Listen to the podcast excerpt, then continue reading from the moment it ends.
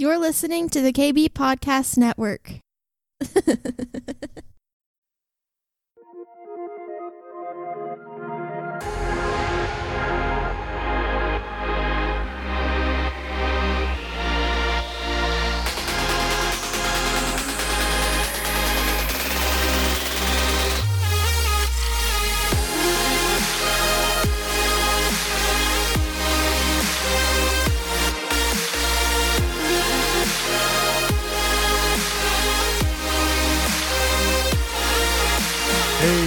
everybody, what's going on? Welcome back to the Kingdom Bringer podcast. How are you doing? I am resting and I'm resting well. I have totally given myself permission to rest, and it really is something that I just feel like an invitation from the Lord to just enter into this place of rest. And it's not just for me, I believe that He is calling the entire church to a place of rest. Like, I feel like this is such a golden opportunity for the church right now. Such a golden opportunity for the church to just take what the Lord is doing in this. Like, can we all agree that the Lord did not bring coronavirus? I do believe the Lord has the ability and the desire, and it's His will to take everything the enemy means for harm and to turn it for our good. And so you can just you can believe that in the middle of this, in the middle of pandemic, in the middle of a storm, the Lord is doing something for our good. And the the best example for this right now for me that I just really believe the Lord is just laying on my spirit is just in the middle of the storm when he was with his disciples in the boat in the middle of the storm, they found him at the back of the boat napping, literally having his head on a pillow and and resting to the point where he was asleep in the middle of the storm. And I just I believe that right now is a golden opportunity for us as the church to showcase our faith in him by resting that go, go, go mentality and attitude that the church has often, I believe the Lord is inviting us into a different place.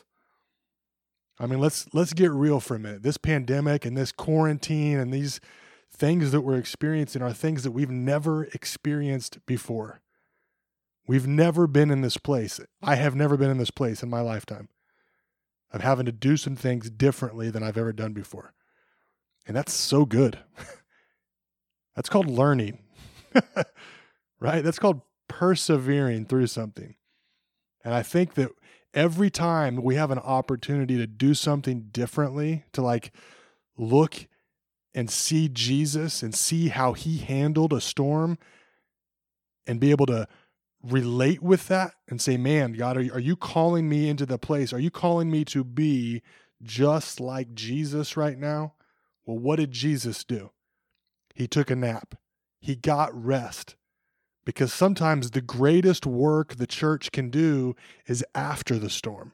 Sometimes the greatest work that we're going to do is after the storm comes, after it's let up, after it's gone. It's the reassembling, it's the the work, the groundwork that has to be done to rebuild something. That sometimes is the greatest work that the church can do.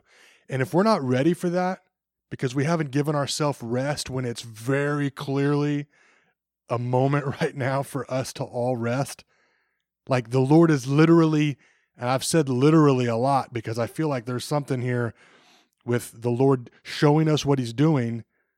I think we can take some of this stuff literally. like, we're not supposed to be gathering in big groups, literally. We're not supposed to be doing some things that we we deem to be almost a routine every single week, literally. So what are we doing?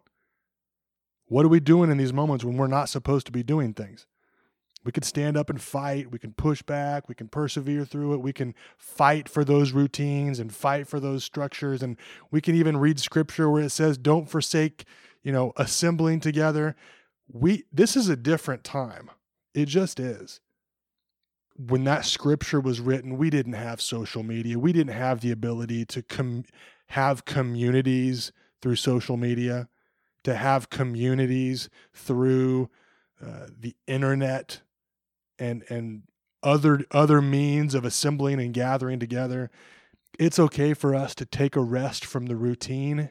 It just is. And one thing the Lord's calling me to do right now, if I look around, one thing that's being done in my life is distractions are being eliminated. Like I have no choice but to be with my family, to focus on them. How many of us, let's be real for a second. How many of us are in a place where we're spending more time with our family right now than we ever have? And how many of us is that a difficult thing that we don't even know what to do because we're with our spouse or our kids so long? I would I would say right now that's a learning moment because two, three, four, five months ago, we would have looked at our lives and said, "Man, I just I don't spend enough time with my family. I spend more time watching TV. I spend more time at work. I spend more time doing ministry. And now we're in a season right now of like, okay, where are your priorities at?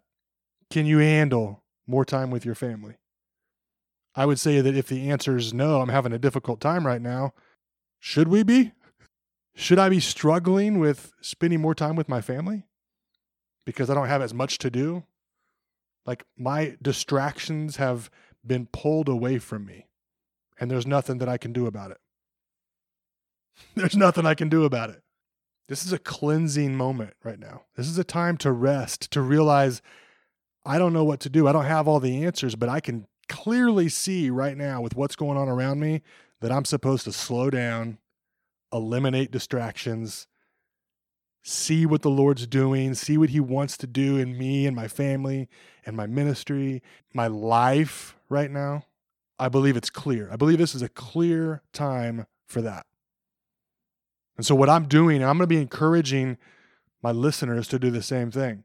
I'm going to be taking a break from social media, following through with the elimination of distractions, allowing myself to rest, giving myself permission to slow down and to rest right now getting creative with with ways to love my family better, love my wife better, do my job better. I'm actually at home. They have me working from home now more. It's that's a new thing. I got to figure out how to be productive at work while sitting at my dining room table. Never had to do that before. Some of you guys have, I haven't. So this is all new. And man, we should be welcoming an opportunity to learn, right? Lord, what are you doing right now? What do you have for me right now? So I want to I want to throw this out there. If you're interested, will you join me in this elimination of distractions? I had a buddy of mine I was talking about. I have a uh, messenger group, and one of them was discussing uh, stepping away from Facebook for a for a season for a time. And one of the guys on there said, "I call that getting sober." And I loved that. That was awesome. Getting sober. What's it mean to be sober minded? Scripturally, in 1 Peter 5 8, I believe, it says, be sober minded. It says, be watchful. It talks about how the enemy, the adversary, it says, prowls around like a roaring lion. It's looking and seeking for someone to devour. And then it tells us to resist him, to stand firm to know that the same kinds of suffering are experienced by your brotherhood throughout the world. Think about that right now. In this pandemic, the definition of a pandemic or an epidemic is that it's worldwide. Right now, the whole world is experiencing quarantine. The whole world is experiencing the pains and the sufferings that this virus, that the loss of jobs, that the reality that comes from this kind of thing the whole world's experiencing it. And it says to be sober minded, to know what the enemy is doing right now, to be sober minded. I think I want to say that what this means for me right now, I've, I've got a lot of distractions in my life that are keeping me from being sober minded. I watch a lot of TV and now I'm at home more. There's a lot of opportunity. Who let's let's get real again. How many of us have, have been on Facebook or Instagram or watched Netflix more than we ever have in this last week or two of being home with our family, right? We've tuned up the distractions. The distractions have been magnified, amplified in our lives. So, for me personally, and for anybody that's interested, will you join me in a, a time of getting sober during this quarantine? I loved that terminology, getting sober. It automatically led me to that verse in First Peter to be sober minded. What kind of things are we allowing into our minds during this downtime? This this could be, should be a season of the magnification, the amplification of the Spirit in our lives, the amplification of Jesus in our lives, the amplification of healthier relationships in our lives. Which one's getting tuned up, right? Which one's picking up more steam? Which one's getting more of our time? I'm going to be getting sober during this time of quarantine, allowing the Lord to eliminate distractions in my life. How's He going to do that? How's He going to eliminate distractions? Well, I'm going to partner with that. I think I have a big part to play in the elimination of distractions in my life. But what the Spirit's going to do is reveal those things to me that need to be eliminated. And that's pretty easy to know. It's pretty easy to recognize when you watch too much TV. Been there, done that. I actually love TV. I love being entertained through movies, television. But in this season right now of rest, man, I can be intaking a lot of things that are just leading to distractions from what the Lord is trying to do in my life. I do believe if the Lord works all things for my good, that doesn't necessarily just look like I get more time to watch TV.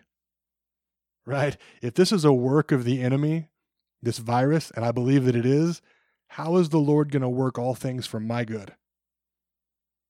I think that He can eliminate distractions.